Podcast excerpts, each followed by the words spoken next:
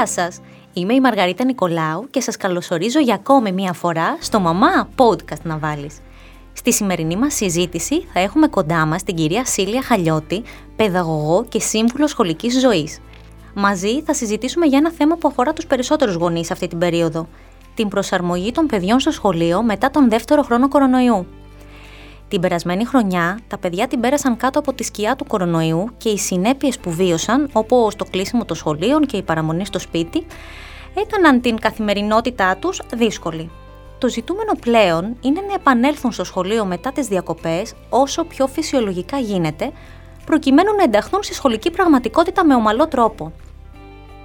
Πόσο δύσκολο ή πόσο εύκολο είναι αυτό; Την απάντηση θα μας δώσει η παιδαγωγός που θα καλωσορίσω ευθύς αμέσως. Κυρία Χαλιώτη, γεια σας. Σας ευχαριστώ πολύ που βρίσκεστε κοντά μας. Καλησπέρα, εγώ σας ευχαριστώ πολύ για την πρόσκληση. Κάθε νέα σχολική χρονιά απαιτεί κάποια στάδια προσαρμογής από τις καλοκαιρινές διακοπές στη σχολική ζωή. Το ίδιο ισχύει και φέτος. Με τη διαφορά ότι μαθητές και γονείς είναι ψυχολογικά επιβαρημένοι λόγω της πολύμηνη καραντίνας. Και φυσικά και λόγω της αβεβαιότητας, καθώς δεν γνωρίζουν τι μέλη γενέστε αυτή τη σχολική χρονιά. Το σίγουρο όμως είναι ότι τα παιδιά παρουσιάζουν τεράστια προσαρμοστικότητα και με τη βοήθεια σωστών χειρισμών από την πλευρά των γονιών η προσαρμογή στο σχολικό περιβάλλον μπορεί να είναι το ίδιο εύκολη με τις υπόλοιπες χρονιές. Να τονίσουμε βέβαια ότι οι σωστοί χειρισμοί στους οποίους αναφέρομαι δεν μπορούν να γίνουν μια μέρα πριν χτυπήσει το κουδούνι, αλλά είναι αναγκαίος ένας έγκαιρος προγραμματισμός. Όταν λες έγκυρος προγραμματισμός, τι εννοείς; Ας μιλήσουμε λιγάκι για αυτόν τον προγραμματισμο Αρχικά οι γονείς μπορούν δύο εβδομάδες τουλάχιστον πριν την έναρξη της σχολικής χρονιάς να εντάξουν στην καθημερινή επικοινωνία με το παιδί μια συζήτηση αναφορικά με το σχολείο. Έτσι, το παιδί θα έχει χώρο και χρόνο να σκεφτεί, να προβληματιστεί, να πειραματιστεί νοητικά για το άνοιγμα των σχολείων και εν τέλει να εκφράσει σκέψεις και συναισθήματα πάνω σε αυτό. Προσοχή όμως, ο τρόπος προσέγγιση μας πρέπει να γίνεται με ηρεμία, χωρίς άγχος, χωρίς να δημιουργούμε δηλαδή υπερβολικές προσδοκίες ή ταραχή στο παιδί. Ένας άλλος τρόπος έτσι ώστε να προετοιμαστεί το παιδί για τη σχολική χρονιά που έρχεται είναι να προσαρμόσουμε το ημερήσιο πρόγραμμα στο πρόγραμμα που θα έχει το παιδί όλη τη σχολική χρονιά συγκεκριμένα το πρωινό ξύπνημα και συγκεκριμένες ώρες φαγητού θα μπορούσαν να επανέλθουν σταδιακά, ώστε να μην είναι απότομη η αλλαγή τη μέρα της έναρξης του σχολείου. Άλλη ωραία ιδέα έτσι ώστε να προετοιμαστεί ψυχολογικά ένα παιδί για το, σχολείο, για το άνοιγμα των σχολείων θα ήταν μια ενδεχόμενη επίσκεψη στο σχολείο έτσι ώστε το παιδί να δει το χώρο που θα το φιλοξενεί για όλη τη σχολική χρονιά, ε, να αποκτήσει έτσι μια πρώτη εικόνα. Αυτό το προτείνουμε κυρίως και σε παιδιά που ενδέχεται να αλλάξουν σχολείο ή να πάνε σε κάποιο καινούριο σχολείο. Επίσης, μια πολύ ωραία ιδέα που προετοιμάζει ψυχολογικά το παιδί για το άνοιγμα των σχολείων είναι να επικοινωνήσουν οι γονείς με φίλους, οι μαθητές του παιδιού από την προηγούμενη χρονιά, να κανονίσουν μια μέρα συνάντησης και παιχνιδιού και έτσι τα παιδιά θα ανανεώσουν τις σχέσεις μεταξύ τους, θα θυμηθούν όμορφες στιγμές και θα ανυπομονούν να ανοίξουν τα σχολεία για να δουν τους φίλους τους ξανά. Να ρωτήσω κάτι εδώ. Υπάρχουν και εκείνοι οι γονείς που δεν προετοιμάζουν καθόλου τα παιδιά τους. Επιστρέφουν από τις καλοκαιρινές διακοπές, ξεκινάνε τα σχολεία, ξέρω εγώ, Δευτέρα και από την Παρασκευή λένε στα παιδιά ε, τέλος ο ύπνος 11-12 η ώρα, ξεκινάμε να κοιμόμαστε 9 γιατί τη Δευτέρα έχει σχολείο. Εκεί τι κάνουμε; Κάτι τέτοιο και μόνο που το ακούω δημιουργεί άγχος και ταραχή σε μένα, πόσο μάλλον σε ένα παιδί. Ένα παιδί δεν είναι ούτε από τη δομή του εγκεφάλου έτοιμο να επεξεργαστεί τέτοιου είδους ε, γρήγορες Ε, άρα όχι μόνο μπορεί να εμφανίσει σχολική άρνηση και να μην θέλει να πάει στο σχολείο, γιατί ξαφνικά του στερούμε τον ύπνο που μέχρι τότε είχε, αλλά μπορεί και να αποκτήσει άγχη και φοβίες που προηγουμένως δεν είχε. Είναι κάτι πολύ ξαφνικό και απότομο.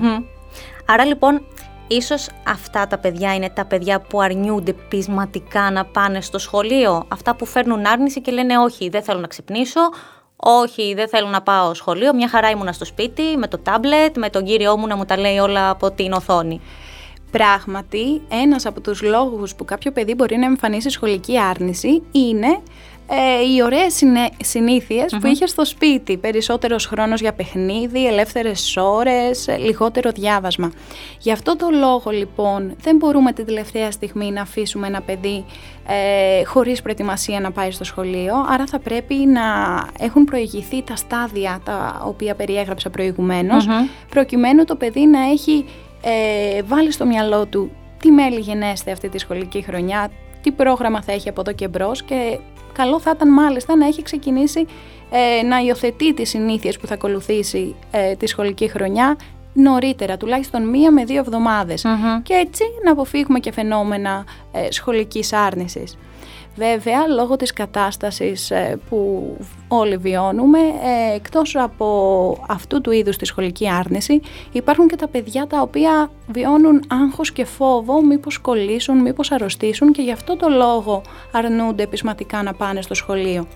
Εκεί θα πρέπει να δράσει ο γονιός προκειμένου να καθησυχάσει αρχικά το παιδί, να ομαλοποιήσει το άγχος του, να του εξηγήσει τι είναι το άγχος και γιατί το σώμα μας αντιδρά έτσι ε, και με αυτόν τον τρόπο ε, να το ηρεμήσει και να μπορέσει σταδιακά το παιδί να ξεκινήσει το σχολείο χωρίς ε, ε, να αρνείται να πάει σε αυτό.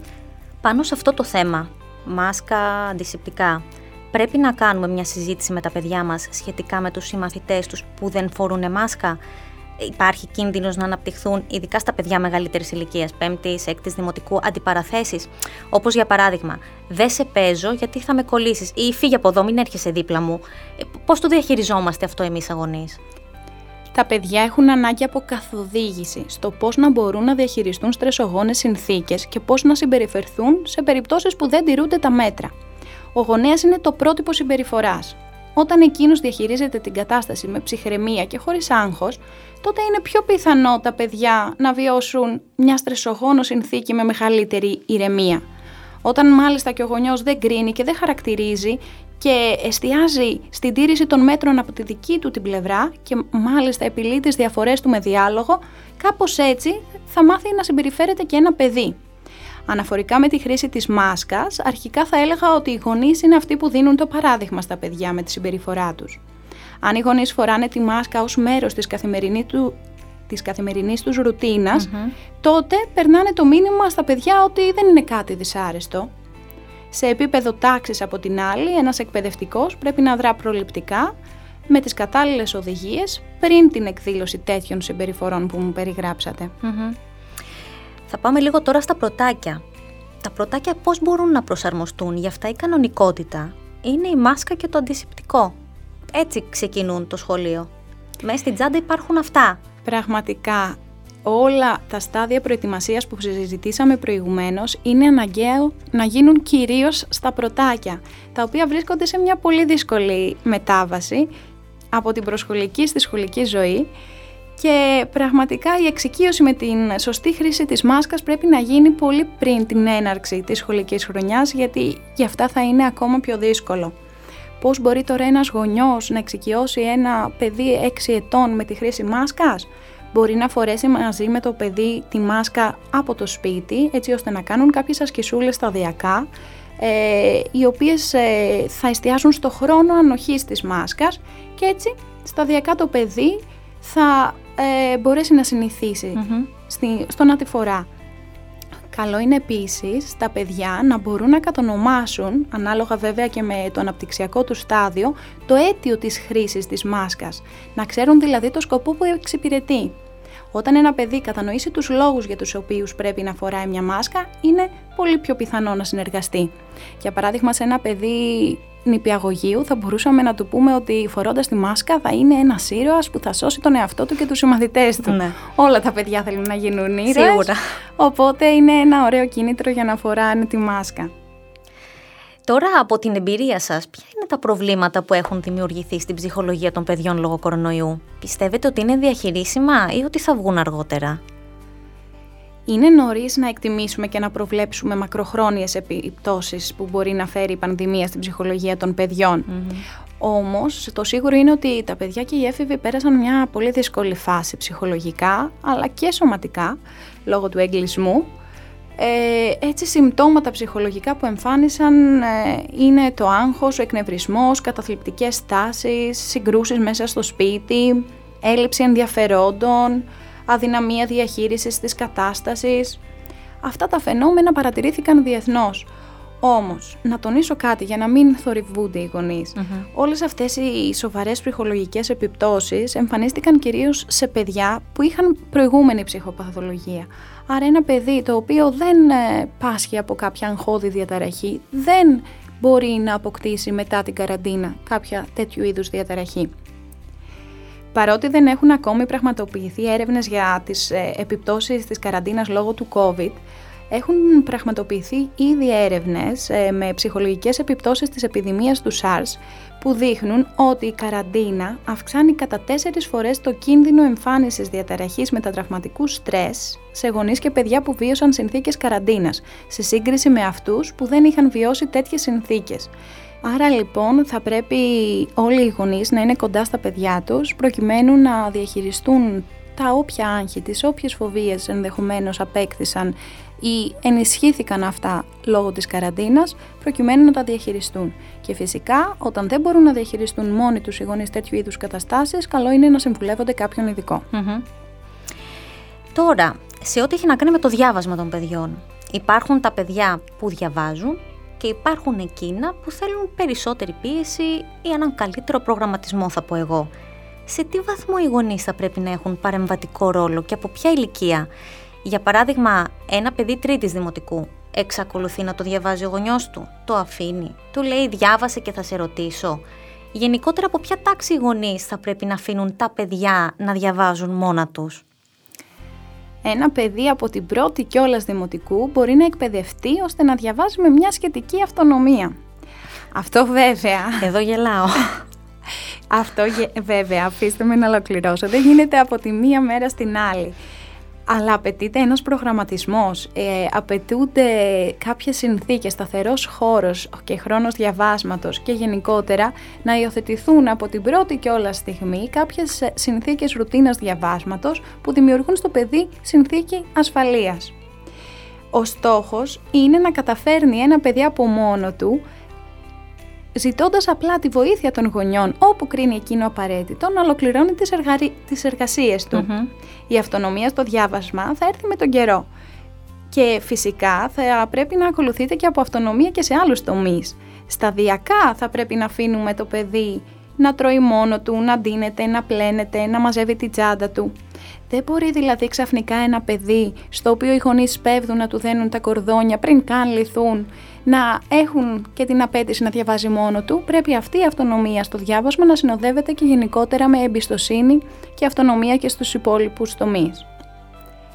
Είναι σημαντικό οι γονείς να ενθαρρύνουν το παιδί να μάθει να λειτουργεί αυτόνομα χωρίς τη δική τους συνεχή βοήθεια. Το διάβασμα άλλωστε για το σχολείο είναι δουλειά του παιδιού και όχι δουλειά των γονιών. Η ανάπτυξη όμως, όπως είπαμε πριν, της υπευθυνότητας και της αυτονομίας στο κομμάτι της μελέτης πρέπει να γίνει σταδιακά, με σωστές βάσεις και καλές, καλές συνήθειες από την αρχή. Σημαντικό είναι επίσης να δίνουν οι γονείς στο παιδί εσωτερικά κίνητρα, έτσι ώστε να καταλαβαίνει ότι η μελέτη και η γνώση είναι κάτι πολύ σημαντικό για εκείνο ε, και θα τον οδηγήσουν σε ένα καλύτερο μέλλον. Εάν τώρα θέλουμε να πούμε ότι μετέπειτα θα υπάρχει και περισσότερος ελεύθερος χρόνος, τότε δίνουμε και ένα επιπλέον κίνητρο στο παιδί. Όμως προς Θεού δεν πρέπει η μελέτη να γίνεται με ανταλλακτικό σκοπό και ο γονιός να τάζει παιχνίδια ή και γλυκίσματα προκειμένου να καλοπιάσει το παιδί και να διαβάζει.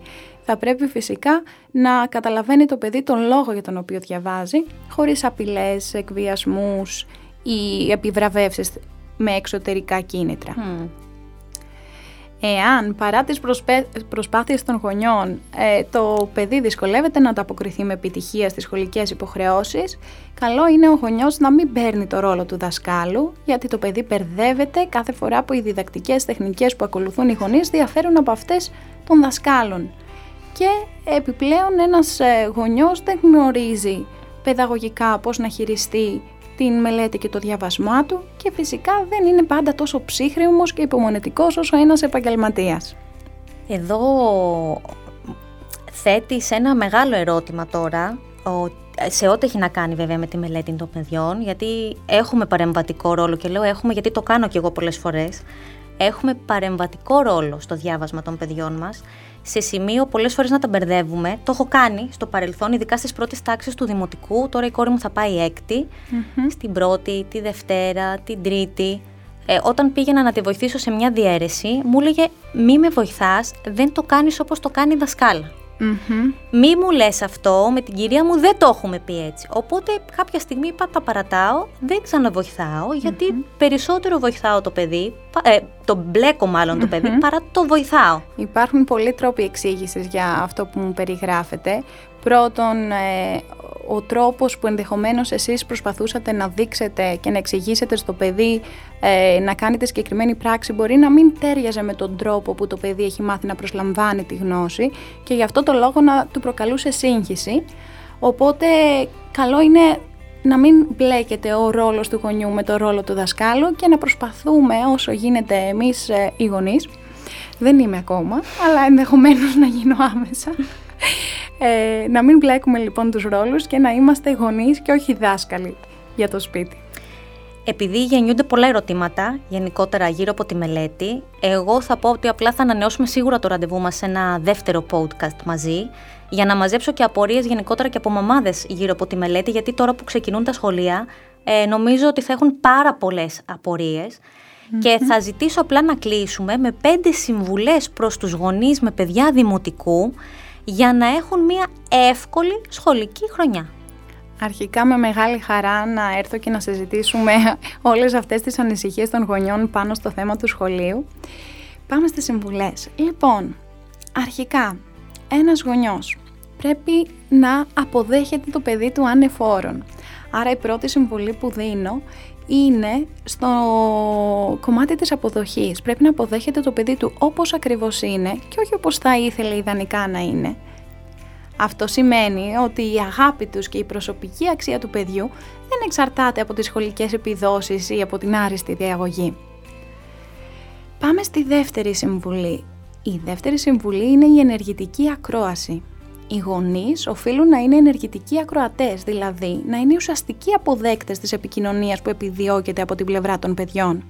Αυτό σημαίνει ότι πρέπει να είναι διαθέσιμοι όταν το παιδί τους θέλει να μοιραστεί σκέψεις και συναισθήματα, είτε και προβληματισμούς, προκειμένου να είναι σε θέση να τον καθοδηγήσουν ανάλογα. Συμβουλή νούμερο 3. Είναι η μαγική δύναμη της ενσυναίσθησης. Τι είναι η ενσυναίσθηση. Η ενσυναίσθηση είναι η ικανότητα ενός ατόμου να μπορεί να μπει στη θέση του άλλου, να καταλάβει και να φουγκραστεί δηλαδή τις ανάγκες και τα συναισθήματά του. Ένας γονιός λοιπόν οφείλει να χρησιμοποιεί αυτό το μαγικό εργαλείο, έτσι ώστε να κατανοεί ακόμα και τις πιο παράλογες σκέψεις ενός παιδιού. Η σύνδεση που επιτυγχάνεται μέσα από τη δύναμη της ενσυναίσθησης είναι πραγματικά μαγική. Και πάμε στη συμβουλή νούμερο 4. Τα λάθη επιτρέπονται για όλους και για το παιδί αλλά φυσικά και για το γονιό. Αρχικά οι γονείς, όσο δύσκολο κι αν είναι να βλέπουν το παιδί τους να αποτυγχάνει σε κάτι, καλό είναι να το αφήνουν, καθώς έτσι χτίζουν ένα κομμάτι της συναισθηματικής του νοημοσύνης. Από την άλλη, κανένας γονιός δεν είναι τέλειος, Κανένας γονιός δεν γεννήθηκε έτοιμος γνωρίζοντας ακριβώς τι πρέπει να κάνει σε κάθε δύσκολη κατάσταση. Γι' αυτό το λόγο, επειδή το ένστικτο δεν είναι αρκετό, χρειάζεται ένας γονιός εφόδια και εργαλεία στα χέρια του προκειμένου να διαχειριστεί δύσκολες καταστάσεις. Και αν δεν τα καταφέρνει πάντα, να μην απογοητεύεται ε, και φυσικά να μην ε, αποκτά ενοχές ή κάποιο τέτοιο αίσθημα, γιατί από τα λάθη μαθαίνουμε και γινόμαστε καλύτεροι. Το ίδιο ισχύει και για τα παιδια Και πάμε τώρα στην πέμπτη συμβουλή που έχω να δώσω στους γονείς, είναι πιο σύντομη αυτή. Αγάπη, όρια, ενθάρρυνση και με αυτή τη σειρά. Κυρία Χαλιώτη, σας ευχαριστώ πάρα πολύ για την ενδιαφέρουσα κουβέντα που είχαμε γύρω από το θέμα της σχολικής άρνησης και τη δύσκολη προσαρμογή μετά την COVID εποχή στο σχολείο. Εγώ σας ευχαριστώ και ελπίζω να βοήθησα πραγματικά και να απάντησα σε αρκετές απορίες γονιών που αφορούν την προσαρμογή στην νέα αυτή σχολική χρονιά που έρχεται. Είμαι σίγουρη ότι έχουμε απαντήσει σε αρκετές απορίες και, στη, και τη δεύτερη φορά, στη δεύτερη συνάντησή μας θα απαντήσουμε σε ακόμα περισσότερες. Με μεγάλη χαρά. Εγώ τώρα κλείνοντας θέλω να σας πω ότι σαν γονείς θα πρέπει να γνωρίζουμε ότι η δική μας στάση επηρεάζει τη συμπεριφορά των παιδιών μας, γι' αυτό και πάντα πρέπει να είμαστε διαθέσιμοι για εκείνα. Να ακούμε τα άγχη τους, τον φόβο τους, την ενδεχόμενη άρνηση που μπορεί να έχουν για το σχολείο τους και εμείς να είμαστε εκείνοι που θα δημιουργήσουμε ένα καλό, θετικό και αισιόδοξο κλίμα. Είμαστε εκείνοι που θα πρέπει να τα μάθουμε να εμπιστεύονται το σχολικό τους περιβάλλον και τέλος θα τονίσω ότι είναι σημαντικό τα παιδιά να μιλούν στο δάσκαλο ή τη δασκάλα τους για οποιοδήποτε πρόβλημα έρχονται αντιμέτωπα μέσα σε αυτό. Γιατί για μένα στο σχολείο ο δάσκαλος ή η δασκάλα, ό,τι έχουν τέλος πάντων τα παιδιά σας, είναι σε εισαγωγικά θα το βάλω, η μαμά ή ο μπαμπάς του σχολείου. Έτσι ακριβώς ε, είναι όπως τα λέτε. Οπότε καλό είναι που και οι γονείς το αναγνωρίζουν αυτό, γιατί ο προστάτης εισαγωγικά ενός παιδιού στο σχολείο είναι ο δάσκαλος. Είναι ο δάσκαλος. Λοιπόν, είμαι η Μαργαρίτα Νικολάου και σε αυτό το σημείο ολοκληρώθηκε η συζήτηση που είχαμε με την κυρία Σίλια Χαλιώτη, παιδαγωγό. Σας ευχαριστούμε που ήσασταν μαζί μας και ανανεώνουμε το ραντεβού μας για την επόμενη εβδομάδα στο «Μαμά, podcast να βάλεις». Γεια σας!